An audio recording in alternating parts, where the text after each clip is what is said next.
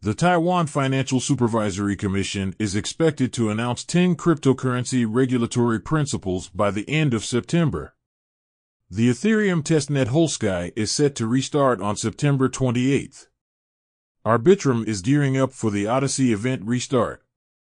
FTX debtors are required to submit proof of customer claims.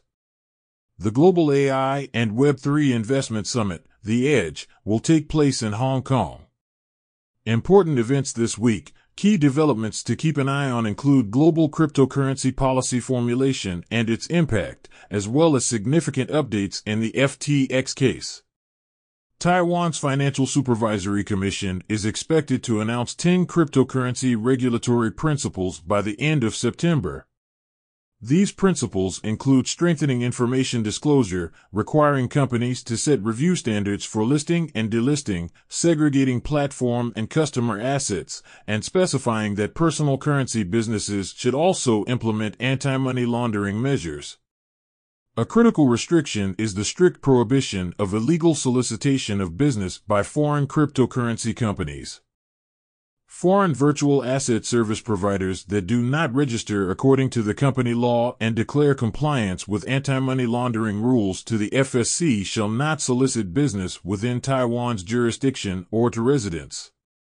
The FSC has mentioned that it does not rule out the possibility of creating specialized legislation for cryptocurrencies.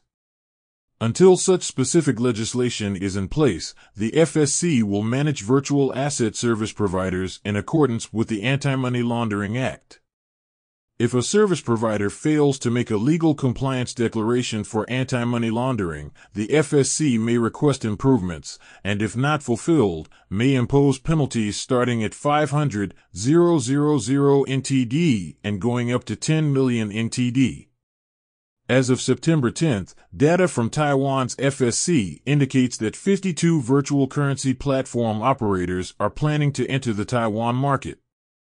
Among them, 25 have completed the legal compliance declaration for anti-money laundering, while the other 27 are in the process of doing so. Additionally, this week, several major cryptocurrency exchanges like Coinbase, Bitstamp, Bybit, and Binance have decided to discontinue services in specific regions due to regulatory policies. Coinbase plans to halt services for Indian users after September 25th and recommends users withdraw all funds from their accounts.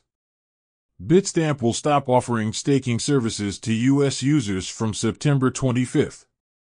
Binance Fiat partner, PaySafe, will cease offering euro deposits and withdrawals for Binance users starting from September 25, 2023.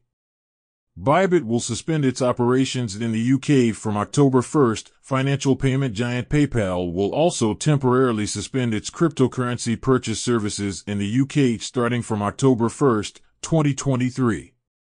This move is in response to new regulations introduced by the UK's Financial Conduct Authority, which requires cryptocurrency companies to implement additional steps before customers can purchase cryptocurrencies. The FCA's crypto asset promotion rules will come into effect on October 8, introducing stricter regulations for crypto service providers. Many UK-based crypto-related companies are adjusting their crypto-related services to comply with these regulations before the deadline.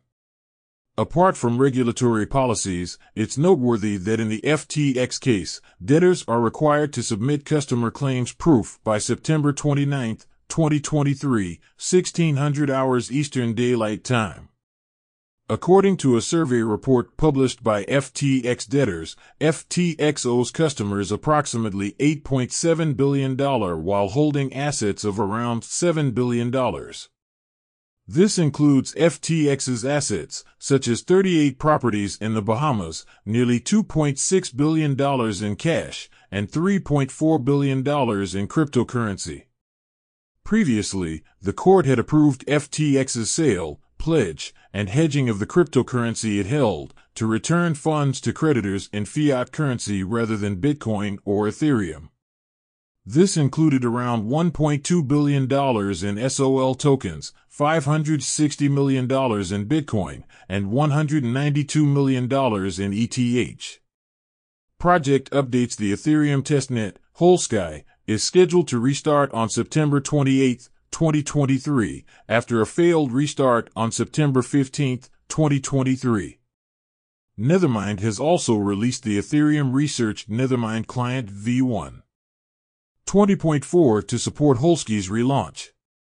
The purpose of the Holesky testnet is to replace the soon-to-be obsolete Goerli testnet in early 2024. The restart of Holesky could potentially affect the activation timeline of Dencun on the Ethereum mainnet. Tim Beiko has indicated that if Dencun is not released on the public testnet before DevConnect in November, its mainnet activation may not occur this year. Originally, Tim Beiko proposed a sequence of launches on the testnets Goerli, Holesky, and Sepolia. However, due to the failure of the Holesky launch on September 15th, Gianty suggested releasing Dencun on Goerli first, as it's a soon-to-be obsolete testnet, allowing developers to freely experiment with Dencun specifications. Arbitrum is set to relaunch its Odyssey event on September 26, 2023, on Arbitrum 1. The initial launch of Odyssey on Arbitrum Nitro occurred a year ago, but was temporarily suspended in the second week due to network congestion caused by the increasing number of users and the complexity of the smart contracts they interacted with. This time, the Odyssey event will be conducted in collaboration with the Web3 community platform Galxe and will run for seven weeks. Arbitrum has stated that this relaunch will not involve any form of airdrop or reward. Participants who complete tasks and explore the 13 projects on Arbitrum 1 will receive custom badges. Yuga Labs will launch the public beta of its 2D strategy game, Legends of the Mara, on September 26, 2023. During the first season, users can hatch Mara, and Koda holders can start collecting shards and hunting in advance. Loot from the beta version will be minted at the end of each season and can be used for extended in-game items in Lot M. Previously, Otherside hinted that some non-Yuga Labs ecosystem NFT collections would be invited to join their game, Legends of the Mara. Upcoming events as we approach the end of the eventful month of September, the final week is set to feature some noteworthy Web3 events, primarily taking place in Hong Kong. The Edge, a global AI and Web3 investment summit, will take place from September 25th to 27th, 2023, in Hong Kong. This summit will include startup demo day and thematic talks and discussions on topics such as AI and Web3, AIGC, security and compliance, Cinema 3.0, and the metaverse.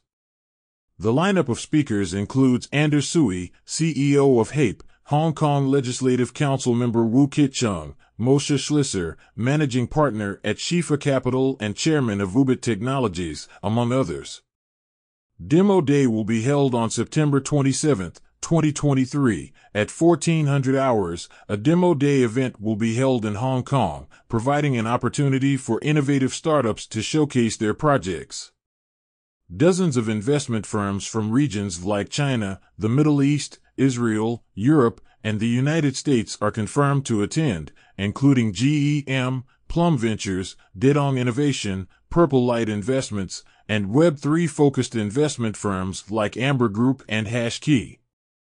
AWS Web3 Day will be held on September 26, 2023 from 9:15 to 16:30. AWS will host an offline event titled AWS Web3 Day at the Cordis Hotel in Hong Kong.